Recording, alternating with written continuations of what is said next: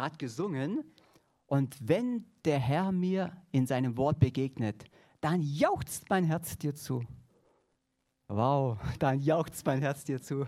Es war jetzt nicht Bayern, das gewonnen oder verloren hat, sondern jauchzt mein Herz dir zu, wenn du mir in deinem Wort begegnest. Ich bringe heute ähm, eine Verkündigung, die werden vielleicht die meisten von euch selber halten können. Das ist nichts Neues. Aber mich hat es in dem Kontext neu berührt. Und zwar seit dem 7. Oktober letzten Jahres sehe ich, zumindest ich persönlich, die Welt etwas anders, auch die geistliche Welt, auch was Verfolgung angeht, was Christsein angeht, was Leben angeht, was Gemeinde angeht, was Beten angeht. Und auch das Wort Gottes. Also für die, die es gar nicht wissen, 7. Oktober letzten Jahres der Einfall der Hamas in den Gazastreifen, von, äh, von Gazastreifen in Israel hinein. Und und so dachte ich auch, die Welt ist so klein geworden, Verfolgung ist real, das ist nicht nur irgendwo da. Mal krass gesprochen, wer würde sich jetzt noch trauen, eine große Israel-Flagge auf sein Auto zu kleben? Und durch eine Großstadt, geschweige denn Berlin zu fahren, ohne Angst zu haben um seinen Daimler, BMW oder Rolls-Royce. Ja, das äh, ist nur ein Beispiel. Oder am Arbeitsplatz sich das und das bekennen. Und dann stieß ich auf den Vers, und alle, die gottesfürchtig leben wollen, alle, die gottesfürchtig leben wollen, in Christus Jesus, werden Verfolgung erleiden. Da geht kein Weg dran vorbei, alle. Der Vers wäre auch eine Predigt wert, aber es geht weiter, da werde ich vielleicht ein anderes Mal drüber sprechen wollen, beschäftigt mich schon lange der Vers. Aber es geht dann weiter, denn böse Menschen und Verführer werden es immer ärger treiben. Sie verführen und werden verführt. Du aber, das hat Paulus geschrieben an Timotheus. Das hat Paulus geschrieben an den jungen Timotheus. Im ersten Timotheus sagt Paulus, sei nicht schüchtern, nimm dich nicht zurück, auch wenn du so jung bist. Wenn wir uns vorstellen, der Zeit wegen, mache ich es kurz, der Timotheus sagt wohl, wenn man die Bibel im Kontext liest und die Vergleichsstellen, war wohl ähm, auch dabei, als Paulus gesteinigt wurde in Lystra. Wenn man die Ortschaften genau anschaut, wo, Paulus, äh, wo es Timotheus groß wurde, Paulus war dabei, als Stephanus ge ähm, gesteinigt wurde. Es ist interessant, Stephanus wurde gesteinigt, Paulus wurde überführt in der Folgezeit. Paulus wurde gesteinigt in Lystra, hat es überlebt, im Gegensatz zu Stephanus. Timotheus hat in dieser Stadt von einem Griechen und von einer Jüdin, der Sohn Timotheus, wurde überführt und kam auch zum lebendigen Glauben. Und diesem, Paul, diesem Timotheus spricht Paulus jetzt zu, alle, die gottesfürchtig leben wollen, alle, sie werden Verfolgung erleiden. Aber es bringt ja die, nicht die all-inklusiv, tutti frutti, alle super Antwort, aber eine Antwort, die dem Timotheus sagen soll und auch uns sagen soll, in der heutigen Zeit, im 21. Jahrhundert, wenn Herausforderung kommt, Verfolgung kommt, welcher Art auch immer, psychisch, körperlich, finanziell, wie auch immer Verfolgung aussehen kann, es gibt eine Antwort. Und deshalb, wenn du, Herr, mir in deinem Wort begegnest, dann jauchzt mein Herz dir zu. Du aber bleib in dem, was du gelernt und worauf du vertraut hast, da du weißt, von wem du gelernt hast. Und weil du von Kind auf die heiligen Schriften kennst, die dich weise machen können zum Heil durch den Glauben an Christus Jesus. Denn die ganze Schrift ist von Gott eingegeben und nützlich zur Lehre, zur Überführung, zur Besserung und zur Unterweisung in der Gerechtigkeit, damit der Mensch Gottes vollkommen und zu jedem guten Werk befähigt sei. Habt ihr vielleicht schon oft gelesen, die Bibelstelle? Und manche können es auswendig und sagen, ja, super toll, was da steht. Aber was heißt es ganz konkret für mein Leben? Was heißt es konkret dann, wenn vielleicht Verfolgung kommt, wenn Ablehnung kommt, wenn Einsamkeit kommt, wenn Trauer kommt, wenn Schmerz kommt? Was heißt es ganz konkret? Der eine oder andere hat vielleicht sich im Leben schon mal gewünscht, es wäre so super, wenn doch vom Himmel runter ein Brief käme. Unterschrieben, unterzeichnet, Gott der Allmächtige, wohnhaft im Himmel, Straße, was weiß ich, Paradiesstraße, so und so. Ich habe es unterzeichnet, das ist die Wahrheit. Und was da steht, auf das kannst du dich verlassen, für alle Zeit. Hat der eine oder andere sich vielleicht schon erwartet. Die gute Nachricht, die gibt es diese Schrift. Die Frage, wie gehen wir damit um? Denn wie hätte es denn Gott anders machen sollen? Wie hätte Gott es anders machen sollen? Die Bibel berichtet uns zum Beispiel von dem allmächtigen und weisen Gott, der die Erde erschaffen hat. Das kann wir jetzt glauben oder nicht. Aber Gott hat es uns beschrieben, dass er der Allmächtige ist, der spricht und es geschieht. In diesem Bibelwort, in diesen Schriften steht geschrieben, dass Gott der Herr der Geschichte ist. Er hat alles, die ganzen Kriege, die Auseinandersetzungen, die Katastrophen in seiner Hand. Er lässt zu bis zu einem gewissen Grad, aber auch nicht weiter. Er verhindert Dinge. Allein wenn man sich etwas, ich bin erst dabei, aber vertieft zum Beispiel jetzt mit dem 7. Oktober beschäftigt, war der Plan der Feinde. Sie wollten zur gleichen Zeit Hisbollah vom Norden, andere vom Osten und die Hamas vom Süden angreifen. Aber durch Zwistigkeiten zwischen den einzelnen Freunden konnte es nur einer. Gott hat es bewahrt. In meinen Augen, Gott hat es bewahrt. Wir sehen viele Dinge nicht. Wir wissen viele Dinge nicht. Aber Gott ist der Herr der Geschichte. Und das sagt sein Wort. Genauso haben wir hier ein Wort, ein Wort, das gar nicht beliebt ist, schon gar nicht in der heutigen Zeit, was Gesetz ist, was Moral ist, was Ethik ist was Werte sind. Das finden wir in diesem Wort. Denn ganz ehrlich, wenn wir in einer Gesellschaft leben, in der wir sagen, alle können tun und lassen mehr oder weniger, was du willst oder was ich will, das kannst du auch tun, aber nicht eine Norm haben, einen, der wirklich das Sagen hat, aber nicht heute so sagt und in zwei Wochen so sagt und in zwei Jahren wieder ganz anders sagt, dann haben wir nur eine Konstante im ganzen Universum und das ist Gott und sein Wort und seine Worte sind wahrhaftig und leben und Amen. Und genauso haben wir hier eine Botschaft, einen Liebesbrief, wie man oft sagt, auf Evangelisationen. Der sagt, dieser Gott, der einzig wahre Gott, der Herr der Geschichte, er liebt die Menschen. Er liebt sie. Wenn er sein Gesetz gegeben hat, sein Wort gegeben hat, nicht um Menschen zu verdammen, zu verurteilen und in die Schranken zu weisen und sagen, bleib schön klein und versteck dich, ich habe Angst vor mir, sondern um ihnen zu helfen, sie zu erlösen, zu befreien und zu sagen, das ist der Weg. Und da kam einer mit Jesus Christus, lebendig, fleischgewordenes Wort Gottes. Der sagt, ich bin der Weg, die Wahrheit und das Leben. Wer an mich glaubt, wird nicht sterben, auch wenn er stirbt. Er wird in Ewigkeit leben. Wer seinem Wort glaubt. Auch das ist das Wort. Und das sind Briefe drin im Neuen Testament. Für Menschen zu sagen, wie lebe ich als Christ in dieser Welt, wie lebe ich als Nachfolger Jesu in dieser Welt. Aber genauso wie gehe ich mit denen um, die noch nicht Jesus kennen. Und zum Schluss das ist das Beste, vor allem für die, die gerne hinten die Zeitungen anfangen zu lesen. Das letzte Kapitel hat Gott geschrieben, hat Jesus geschrieben. Nicht irgendwelche Verschwörungstheorien, nicht irgendwelche, was weiß ich, Maurer hier und dort und jenes, was weiß ich, Gesellschaften, Organisationen, Geheimbünde. Nein, das letzte Kapitel hat der Allmächtige geschrieben. Gott der Allmächtige. Und so haben wir einen Brief. Und von diesem Wort lesen wir an verschiedenen Stellen im Alten Testament über 400 Mal, so spricht Gott der Herr, so spricht Gott der Herr, so spricht Gott der Herr. Über 400 Mal. Entschuldigung, was will denn Gott mehr sagen, als dass er uns dann sagt, das ist doch mein Wort. Und Jesus im Neuen Testament, im Evangelium, sagt so oft, es steht geschrieben, es steht geschrieben, es steht geschrieben. Wenn ich mich auf Jesus berufe, wenn ich sage, Jesus ist der Weg, die Wahrheit das Leben und Jesus ist der einzige Weg zum Vater, und dann behaupten würde, all das sagt, es steht geschrieben, war eine Lüge. Warum will ich dann noch glauben, dass Jesus die Wahrheit sagt? Wenn er jedes Mal die Schriften, die alten Schriften zitiert. Petrus hat gesagt, dass er Augenzeuge war. Johannes, der Apostel, in seinem Brief sagt an zwei Stellen im ersten Johannesbrief, zweimal, genauso wie Petrus, sein Kumpel, sein Mitapostel, wir waren Augenzeugen. Das, was wir schreiben, wir können es euch bezeugen. Wir haben es gesehen. An anderer Stelle heißt es von Petrus, wir sprechen hier nicht mit Menschenworten, genauso Paulus sagt es, ein Thessalonischer Brief, wir sprechen nicht mit Menschenworten, sondern durch den Heiligen Geist getrieben und geführt. So sieht das Wort Gottes aus, als Einstieg, bevor wir uns näher mit dem Vers beschäftigen. Deshalb, wer nur irgendwas anzweifeln will, das darf er tun. Aber dann schmeißt am besten die ganze Bibel weg. Denn wenn du etwas anfängst zu zweifeln, das Kapitel und den Vers und das Gebot und das kann man nicht mehr so sehen, dann bist du das doch, der Gott sein möchte. Weil du festlegst, das ist plausibel, das stimmt, das passt in meine Denkweise, das passt in diese Zeit, das könnte ich veröffentlichen, das könnte beim Fernsehen zeigen, das lieber nicht. Aber so war Jesus nicht.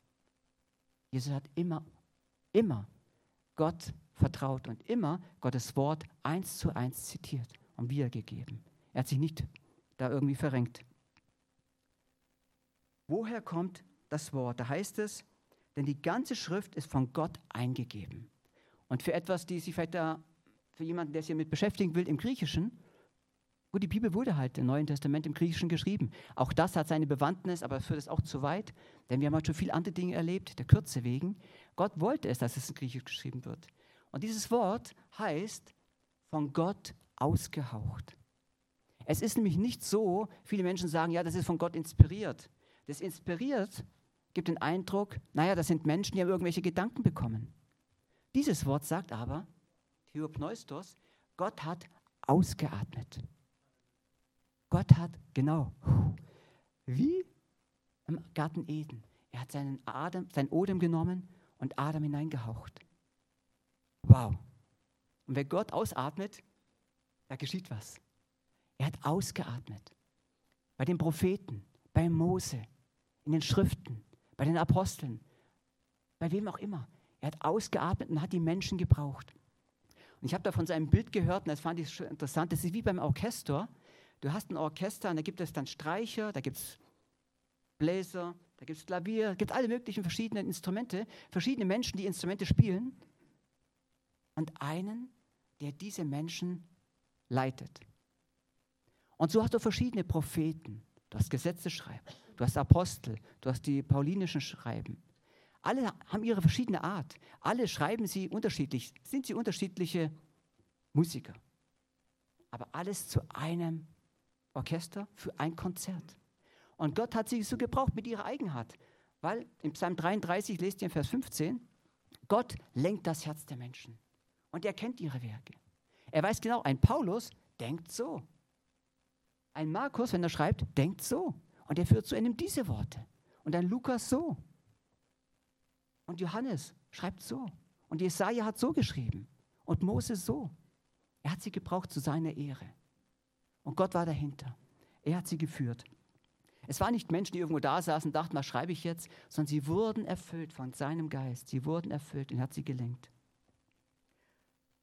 Ja,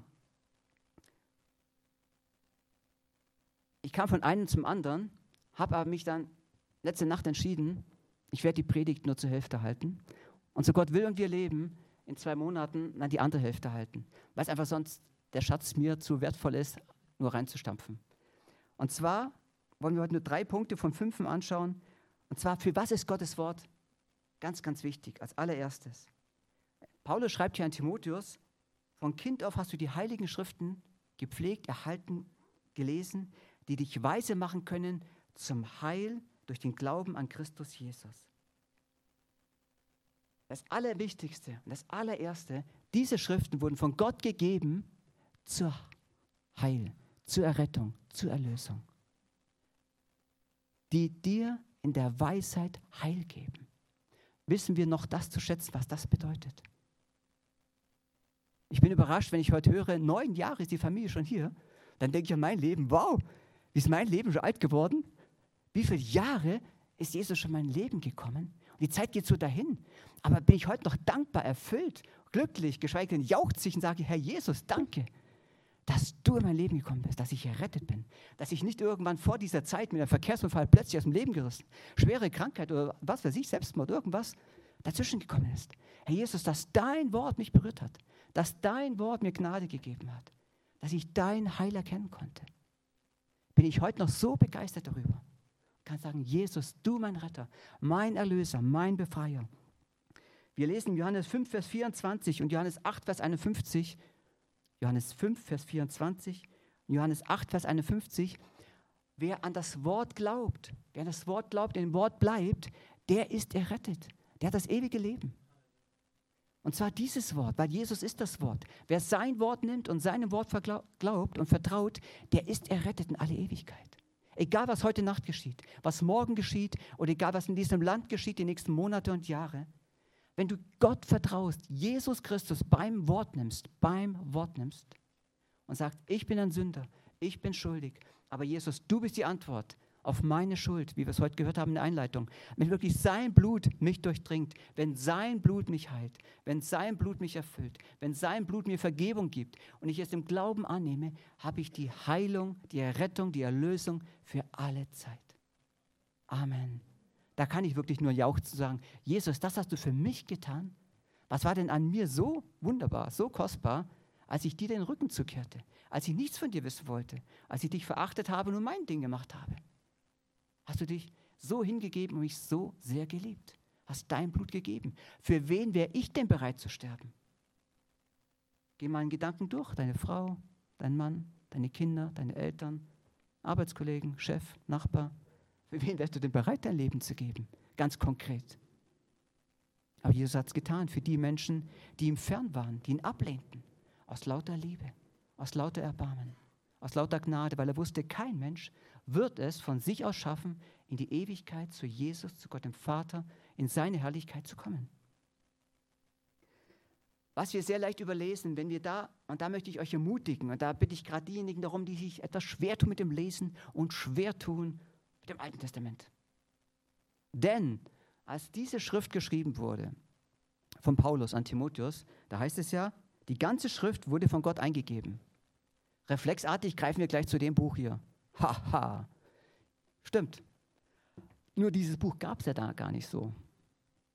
Die ganzen Schriften sind von Gott eingegeben. Natürlich, der zweite Timotheusbrief war historisch gesehen einer der letzten Briefe, vielleicht sogar der letzte, der geschrieben wurde.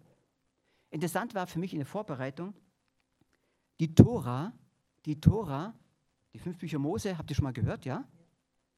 Wo man auch sagt, das Gesetz, die Lehre, die Worte Gottes wurden zusammengefasst ungefähr 400 Jahre vor der Geburt Jesu Christi. 400 Jahre. Ungefähr 200 Jahre vor der Geburt Christi wurden die Propheten alle zusammengepasst und die nennen sich im Hebräischen dann Nebim. Und die ganzen anderen Geschichtsbücher und Psalmen wurden ungefähr gerade wenige Jahre, bevor Jesus auf die Welt kam, zusammengefasst. Das zusammen Tora und Nebim und Ketubim als hebräische Begriffe für mich interessant, für euch zumindest nice to hear. Macht zusammen Tenach, Tenach oder Tenach. Die Tora, Nebim und Ketubim. Das zusammen ist das ganze Alte Testament. Da haben wir die Schriften, den Tenach. Der war da, als Jesus lebte. Der war da, als die Apostel das Wort Gottes verkündigten. Die Evangelien, die Apostelgeschichte, die paulinischen Briefe wurden gerade alle geschrieben. Sie waren, sage ich mal, im christlichen Volk unterwegs, aber noch nicht so gebündelt als Kanon. Das geschah sinnigerweise der Tenach 400 Jahre vor Christus, der ganze neutestamentliche Kanon 400 Jahre nach Christus. Für mich kein Zufall, für mich alles, der ich so Zahlenfetischist bin, ähm, alles wunderbar, wie Gott das alles teilt und wirklich der Herr der Geschichte ist. Aber ich das sehe, das Alte Testament das Alte Testament war die Schriften, die vor allem jetzt Paulus sagt, Timotheus, halt an diesen Schriften fest.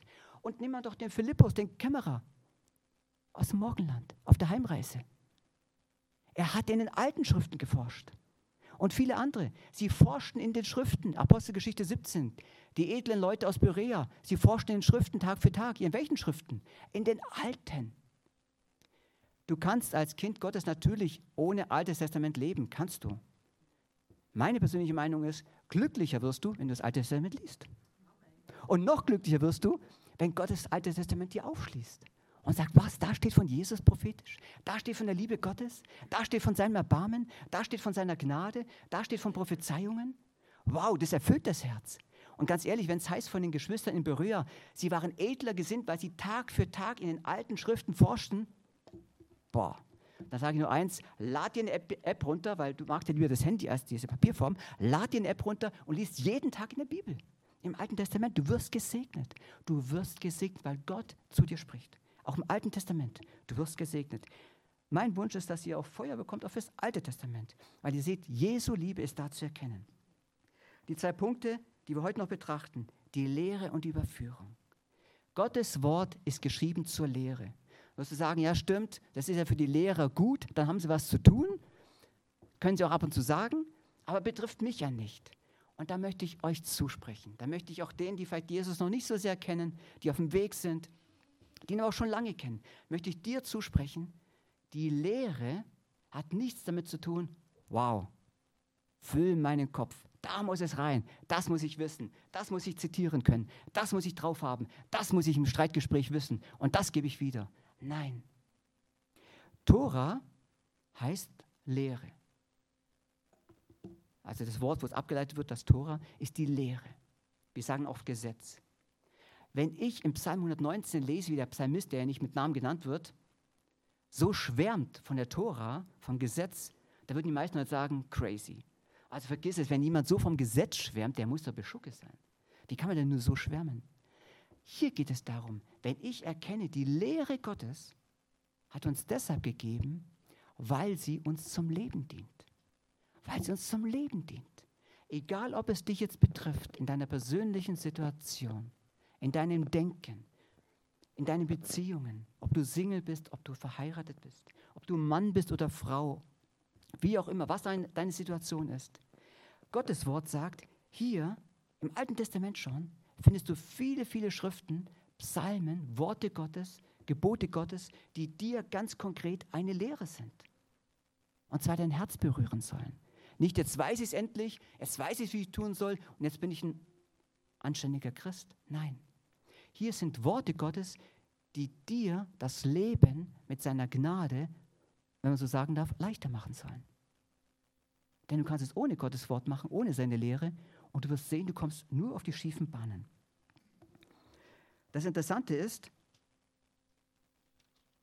dass Paulus auch in Timotheus schreibt, der Geist aber sagt deutlich im ersten Timotheusbrief für, dass in den letzten Zeiten einige vom Glauben abfallen werden, weil sie verführerischen Geistern und Lehren der Dämonen glauben werden. Es kommen Lehren der Dämonen. Natürlich kann man sich jetzt streiten, was sind die letzten Zeiten?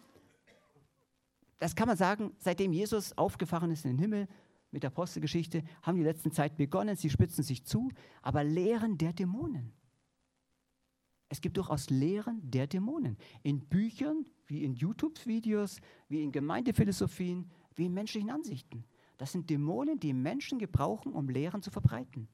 Den falschen Fußker erkennst du nur dann, wenn du den richtigen, richtigen Fußker kennst. Und die falsche Lehre der Dämonen entlarvst du nur dann,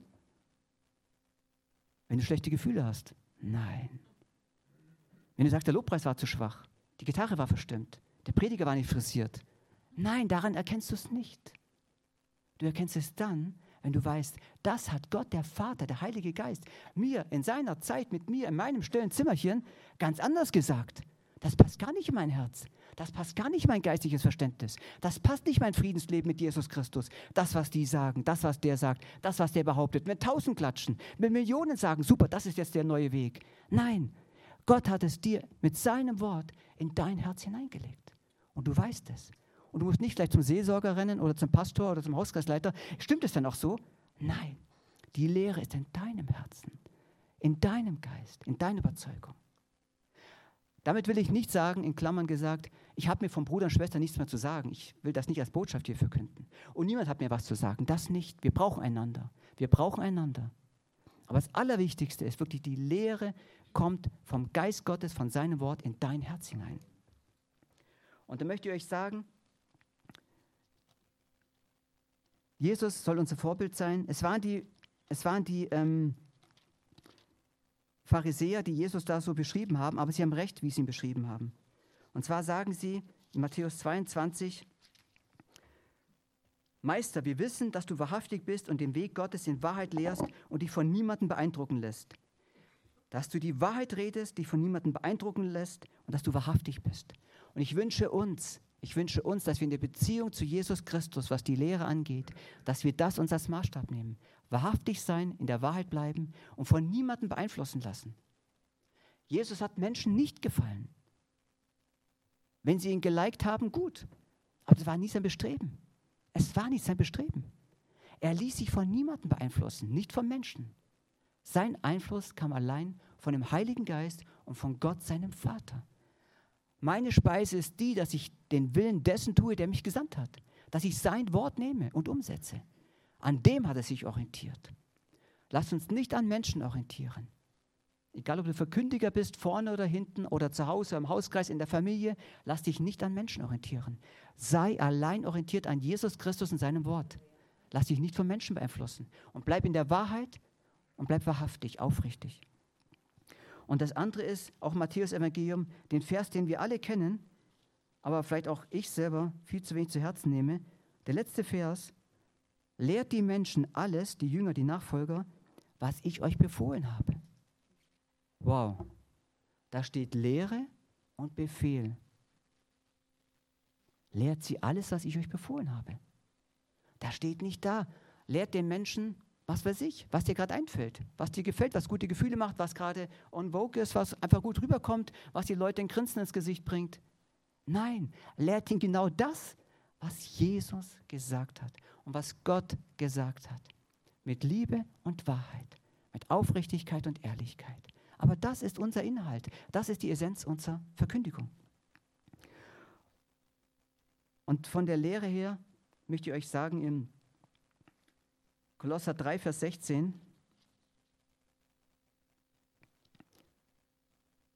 heißt es, lasst das Wort Christi reichlich unter euch wohnen, in aller Weisheit lehrt und ermahnt einander. Lasst das Wort Christi reichlich unter euch wohnen. Und das haben wir auch gerade gesungen. Mein Herz jauchzt wenn du, Herr, mir in deinem Wort begegnest. Mein Herz jauchzt. Um diese Freude geht es. Um diese Freude geht es, dass wir sagen, Lehre ist nicht Kopfsache, Lehre ist Herzenssache. Sein Wort, Altes Testament, Neues Testament, Propheten, Psalmen, selbst Chronike, selbst Chronike. Für uns vielleicht erstmal utopisch, die ganzen Geschlechtsregister, das alles ist ja nur öde, langweilig, kostet nur Zeit, mache ich was anderes. Kann man so denken. Aber nur ein Beispiel, ich weiß von Bibelübersetzern in Südamerika, ich weiß nicht was, Brasilien oder im anderen äh, Land, sie haben die Bibel übersetzt und in die Lande, in eine Stammessprache von Indianern dort, darf man Indianer noch sagen, gut, das waren halt ähm, Leute, die dort lebten in Brasilien, ja, ganz, ganz tief, ganz tief, ähm, also keine Deutschen, keine Weißen und sie haben das Wort Gottes verkündigt in deren Sprache und dann kam eines Tages Häuptling darf man auch nicht sagen. Okay, da kam der, der erste, der Bürgermeister von dieser Region, kam dann und sagte, wow, ich glaube, dass, Gott, dass es Gott gibt. Ich glaube, dass es Gott gibt, dass Gott lebt, dass Gott Interesse hat an den Menschen. Sagt er, wieso, weshalb? Sagt er, ich habe die Chronik gelesen. Die Chronik. Ja, weil er gelesen hat, er war beeindruckt, dass Gott wichtig war, die ganzen Stammbäume. Sagt, das ist wie bei uns in unser, unserem Stamm, unser Stamm. Das ist so wichtig, unsere Vorfahren, dass wir ihnen Ehre geben, Respekt, wo wir herkommen. Das hat ihn so berührt, diesen Gott, und er wurde Christ. Deshalb Gottes Wort ist lebendig. Gottes Wort ist heilig. Gottes Wort ist wunderbar. Gottes Wort, ich weiß, Uli steht schon langsam auf, gib mir noch fünf Minuten. Denn der zweite Punkt, ah, du bist so begeistert, du bist begeistert, okay. Du bist begeistert. Ja, Überführung. Denn der letzte Punkt, Überführung, das hat mich so inspiriert. Überführung. Und zwar, dieses Wort Überführung heißt, wenn ich Gottes Wort lese, dass Gottes Wort mich liest. Dass Gottes Wort mich liest. Ich lese nicht, um zu sagen, wie Tagesleistung, jetzt verstehe ich es, jetzt kann ich es meiner Frau sagen, jetzt kann ich es meinem Sohn sagen, jetzt kann ich es dem Arbeitskollegen sagen, da steht geschrieben. Nein, Gott nimmt sein Wort, liest mein Herz und sagt, Thomas, was war denn da gestern Abend? Und was war da letzte Woche? Oder vielleicht länger, zurückliegend. Wäre schlimm, wenn es so wäre. Weil Gottes Wort ja jeden Tag zu mir spricht. Du kannst es vielleicht in Ordnung bringen und da deine Haltung hinterfragen. Und da möchte ich dir Gnade geben. Da möchte ich dich in die Freiheit führen. Da möchte ich dir Freude geben. Da möchte ich dich führen und leiten und ermutigen. Gott spricht zu mir mit seinem Wort. Und Gottes Wort ist lebendig. Da möchte ich uns bitten, dass wir Hebräer 4, Vers 12 anschauen. Hebräer 4, Vers 12. Und zwar, den Vers habt ihr auch schon auswendig gelernt, da heißt es, das Wort Gottes ist lebendig und kräftig und schärfer als jedes zweischneidige Schwert. Und bei diesem Begriff Schwert möchte ich gerade hängen bleiben. Denn es gibt im Griechischen verschiedene Begriffe mit Schwertern. Und das ist interessant, wenn man sich dann vergoogelt, findest du die wunderbarsten Ausführungen von Schwertern und welche Schwerter besonders gut waren und für was. Aber dieser Begriff Schwert heißt ähm, im Griechischen dum, dum, dum, Macharia, Macharia war ein kleines Schwert, eher ein großes Messer. Auf einer Seite eine Klinge, äußerst scharf. Und es war nicht so, dass man da auf Pferden ritt, wie mit dem großen Ropfaia-Schwert und dann sein Schwert geschwungen hat, sondern es war mehr für den kleinen Kampf. Und dieses Schwert, diesen Begriff verwendet auch Paulus an Timotheus. Und zwar kann man so vorstellen, dieses Schwert hast du genommen, um ganz fein zu sein, um zu sezieren. Und wenn jetzt zum Beispiel zur Zeit der Römer war das auch so, wenn du Menschen überführt hast, da war ein großer Kreis, vielleicht im dem Volk, in dem Ort, in dem Dorf, es war ein Verbrecher, es war eine Schandtat, wie auch immer. Und dann wurden die Menschen dazugerufen. Dann hast du dieses kleine Messer genommen, Macharia. Ich nehme es keinen von euch. Aber da wurde er nach vorne gebeten. Ihr habt vielleicht schon mal einen guten Film gesehen, auch schlechten Film. Und dann steht er dann da und dann wird er gefragt, warst du es? Bist du schuldig? Und der Mann sagt nichts, schaut nach unten, seine Augen bedeckt. Und dann kommt einer, der die Befugnis hat, die Autorität, und nimmt Macharia und setzt es dir ans Kinn. Und das tut weh. Und er drückt dich nach oben. Weil du willst ja nicht, dass es blutet. Und was er damit wecken will, er hebt dein Angesicht, sodass alle dich sehen und dass du alles siehst. Und wir stehen vor Gott, der uns alle Zeit sieht ganz alle Zeit ziehen. Eines Tages stehen wir auch vor Gott. Nicht mit diesem Messer, aber Jesus sagt an anderer Stelle, es ist mein Wort, was die Menschen richtet. Es ist mein Wort. Und dann stehst du so da, und dann heißt es, und hast du dieser Frau jetzt Schande bereitet? Und dann schaust du all diesen Menschen ins Gesicht. Und da musst du schon sehr dreist sein, vielleicht ein Teufel, um dann zu sagen, mit dem Messer an der Spitze, nein, das war ich nicht. Aber dann schaust du diesen Menschen rein und die alle Menschen sehen, deine Ohren werden rot, deine Wangen werden rot, fängst an zu zittern. Du kannst dich nicht irgendwo verstecken. Und das ist das Wort Gottes. Und das ist so gut, wenn wir das Wort Gottes nehmen in unserer eigenen persönlichen stillen Zeit. Denn da darf ich schamesrot werden. Da darf ich weinen. Da darf ich zittern. Da darf ich sagen, ja, stimmt, Herr. Ich habe zum dritten Mal, zum dreihundertsten Mal versagt. Das stimmt. Es tut mir echt leid, dass ich meine Klappe nicht halten kann. Da stimmt, dass ich auf den so wütend bin, ich möchte sie ablegen. Da stimmt, es tut mir leid, dass ich da versagt habe und meiner Autorität oder meinem Auftrag nicht nachgekommen bin. Es tut mir so leid, gib mir die Kraft, die Gnade. So liest das Wort Gottes dich. Nicht um dich zu verdammen, sondern es steht ja auch da, es ist so scharf, schärfer als jedes zweischneidige Schwert, eigentlich noch schärfer als Macharia, das Wort Gottes, weil es kommt hin, wo kein Mensch hinkommt bis es Seele und Geist scheidet. Da steht nicht da, bis es Seele, Geist und Mark und alles zerstört, sondern es will Emotionen und Verstand und Wahrheit und Lüge und rechts und links differenzieren. Dass du siehst, was ist denn der Weg? Was ist denn die Wahrheit? Was ist denn das für mich die Botschaft? Dass du nicht mehr rumflatterst, und nicht mehr unsicher bist und vor allem gar keine Zweifel hast, sondern Klarheit. Dafür ist Überführung auch, um es dir zu offenbaren. Und das tut Jesus wunderbar mit seinem Wort, im Alten wie im Neuen Testament. Zum Schluss, ich habe schon ah, nur wenig überzogen, Gott sei Dank. Ähm, zum Schluss gehen wir zu dem kürzesten Psalm 119. Den habe ich eingeplant, aber wir gehen nicht alle 176 Verse durch. Aber 119, bevor ihr ihn aufschlagt, wisst ihr denn, was die Überschrift ist von manchen Bibeln bei 119? Bitte? Nein? Ja, aber ja gut, ich habe es jetzt vor mir, das habe ich so leichter gehört. Aber oft sagen manche Leute, das goldene ABC, steht bei manchen da, das goldene ABC, manche Übersetzungen. In meiner Übersetzung steht da, finde ich großartig, die Herrlichkeit des Wortes Gottes. Die Herrlichkeit des Wortes Gottes. Und das möchte ich euch nur mitgeben. Wenn im Hebräischen, wenn die Juden vom Gesetz sprechen, von Tora, wir haben gleich einen Reflex, Gesetz, schlecht, Vorschriften einengen, Gesetzlichkeit, weg damit. Wort Gottes, da steht immer wieder Tora, heißt Lehre, Worte Gottes. Und wenn wir, weil unsere Vorfahren fragen, die vielleicht schon tot sind, gefragt hätten, früher gab es den Begriff nur eher, wenn der gesprochen hat, das war Gesetz. Kennt ihr das? Wenn der was gesagt hat, das hat gegolten. Und Gesetz heißt ja nichts anderes, als da ist jemand, der etwas spricht und auf das kannst du dich verlassen. Es ist halt anders als in unserem Land. Da kannst du auch mal ein Gesetz anpassen, verändern, abschaffen, neu schaffen. Hier haben wir aber etwas Gesetztes, was für alle Zeit gilt. Für alle Zeit. Das ist so tröstlich für mich, weil alle Zeit kann ich mich auf Gott verlassen. Wenn er mir sagt, wer auch immer gesündigt hat und Schuld hat, komme zu mir bekenne deine Schuld und Sünde. Ich werde dir vergeben und dich reinigen und dich gerecht machen, dann gilt es für alle Zeit. Da kann ich mich darauf verlassen. Nicht nur vor 2000 Jahren, sondern auch jetzt. Deshalb nur auszugsweise. Wenn ich nur deine Gebote achte, dann werde ich nicht zu Schanden. Deshalb, wenn du Gottes Wort, die Tore achtest, dann wirst du nicht zu Schanden. Es gibt dir Mut, es gibt dir Hoffnung. Und das war mit ein Anlass auch für meine Verkündigung, was mich selber bewegt hat. Ich habe mich lange Zeit, lange Zeit, das ist mein Problem, lange Zeit zu sehr mit Nachrichten beschäftigt. Das hat mich runtergezogen. Ich muss sagen, selbst christliche Nachrichten. Weil es gibt einfach zu viel Elend und Not und Katastrophen und Folter und Schmerz und Vergewaltigung, sag's mal ganz ehrlich, gibt es auf dieser Welt. Und wenn ich dann die ganzen Nachrichten und Journale lese, ob online oder in praktischer Form, wow. Ich habe mich einerseits schuldig gefühlt, weil ich denke, warum lebe ich hier und dort Nordkorea, Uganda, was weiß ich. Sudan geht drunter und drüber, Hamas, äh, es ist schrecklich, was die Frauen und Männer erleben. Und ich lebe hier in Saus und Braus kann beten, ich kann spenden, ich kann was weiß ich, aber dann, aber dann habe ich gedacht, ja Gott, das willst du da auch nicht.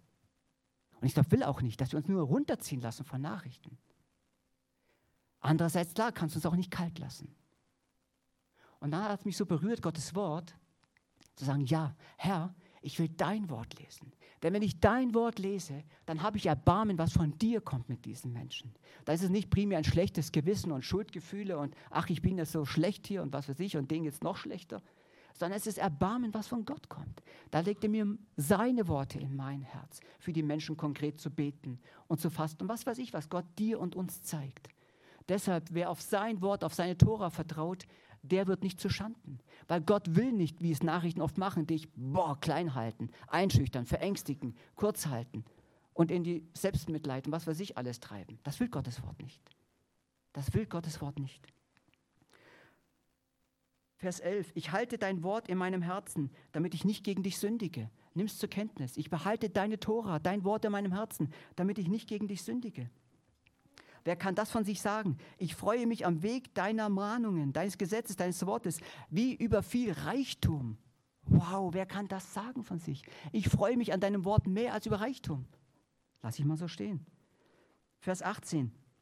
Öffne mir die Augen, damit ich die Herrlichkeit, die Wunder deiner Gebote erkenne. Wir können die Wunder seiner Gebote nur erkennen, wenn er uns die geistlichen inneren Augen öffnet. Nur so. Die können wir mit dem Verstand nicht, mit Theologie nicht begreifen. Hat alles einen Stellenwert. Öffnen kann sie nur Gott, unsere inneren Augen, seine Herrlichkeit seines Wortes zu erkennen. Vers 26. Ich erzähle meine Wege und du erhörst mich. Lehre mich deine Ordnungen. Gott selber will dich lehren. Vers 32. Der Vers, der berührt mich. Ich gehe deinen Weg deiner Gebote, denn du machst mir das Herz weit. Wow. Da kommt nicht der kleine, enge Gesetzesgelehrte, der sagt, nur so machen wir es. Nein. Herr, du machst mir das Herz weit. Ich stehe auf einem großen, weiten Felsen, habe die Aussicht, den Einblick, die offenen Augen und erkenne, deine Gebote, deine Worte, deine Tora sind nur gut für mich. Nur gut für mich. Für meine Ehe, für meine Kinder, für meine Eltern, für meine Gemeinde, für meinen Hauskreis, für diesen Ort, für Babenhausen, fürs Unterallgäu, wo du auch lebst, nur gut. Es macht mein Herz weit. Wow, weil ich weiß, wir haben einen weitherzigen Gott.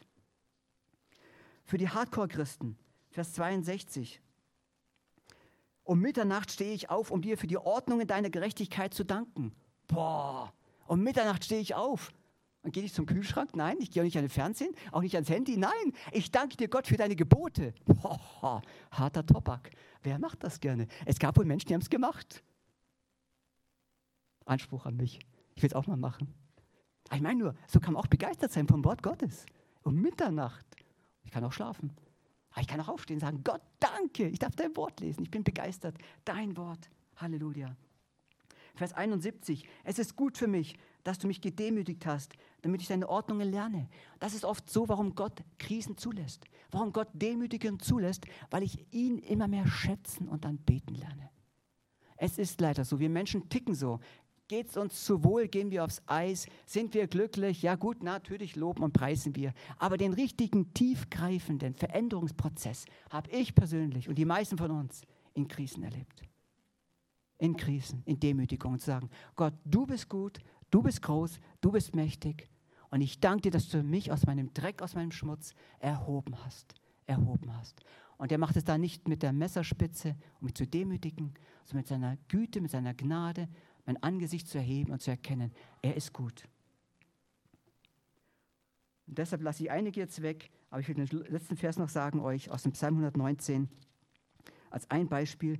Großen Frieden haben die, die dein Gesetz lieben, sie werden nicht straucheln. Großen Frieden haben die, die dein Gesetz, dein Wort, deine Gebote lieben, sie werden nicht straucheln. Wow. Das zum Thema Lehre und Überführung. Das ist Gottes Wort. Und ich hoffe, dass ihr mehr Appetit bekommen habt. Gerade in Zeiten. Legt mal die Tageszeitung zur Seite. Darf jeder halten, wie er will.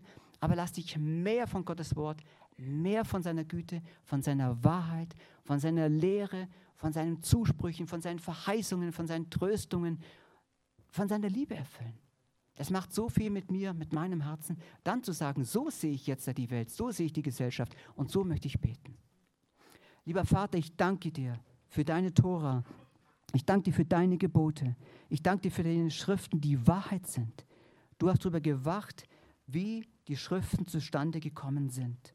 Im Alten wie im Neuen Testament hast du deine Hand darüber gehalten und hast die Menschen geführt, geleitet, weil du Menschenherzen lenkst, weil du Könige Herzen lenkst, weil du Menschen berührst und führst, weil du der Herr der Geschichte bist, weil du der Herr der Bibel bist. Du bist es, dem wir selber begegnen in diesem Wort. Danke, Herr. Und ich danke dir, dass du auch jetzt denen begegnest, denen es vielleicht bisher schwer fiel, die bisher dein Wort noch nie so schätzen gelernt haben, die vielleicht auch Negatives darüber gehört haben dass du jetzt durch die Reihen gehst, dass du jetzt diesen Geschwistern, Männer, Frauen, Besuchern, Gästen ihr Herz anrührst, ihre Augen, ihre inneren Augen öffnest und ihnen sagst, Freude, Lust, ja, Begeisterung dürfen sie haben, wenn sie sich die Zeit nehmen, dir in deinem Wort zu begegnen, weil du selber ihnen begegnest, ganz bewusst diesen Menschen begegnest durch dein Wort. Dafür danke ich dir, Herr. Und so rufe ich deinen Segen aus und deine Gnade, deine Güte und deine Wahrheit, dein Wort über dieser Gemeinde und über jeden, der heute Morgen hergekommen ist. In Jesu Namen. Amen.